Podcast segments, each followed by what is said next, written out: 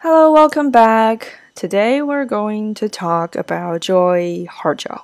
She was appointed the new United States Poet Laureate in 2019. Born in Tulsa, Oklahoma in 1951, Harjo is a member of the Creek Nation. She is the author of several books of poetry, including An American Sunrise, which is forthcoming from W. W. Norton in 2019, which is this year, and Conflict Resolution for Holy Beings. She is a current chancellor of the Academy of American Poets and lives in Tulsa, Oklahoma. Okay, so much about the author, and now let's enjoy the poem itself. Remember, Remember the sky that you were born under. Know each of the stars' stories. Remember the moon. Know who she is. Remember the sun's birth at dawn. That is the strongest point of time.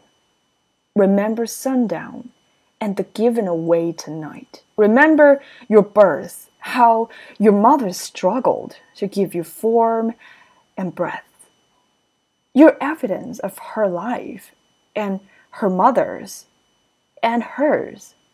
Remember your father. He is your life also.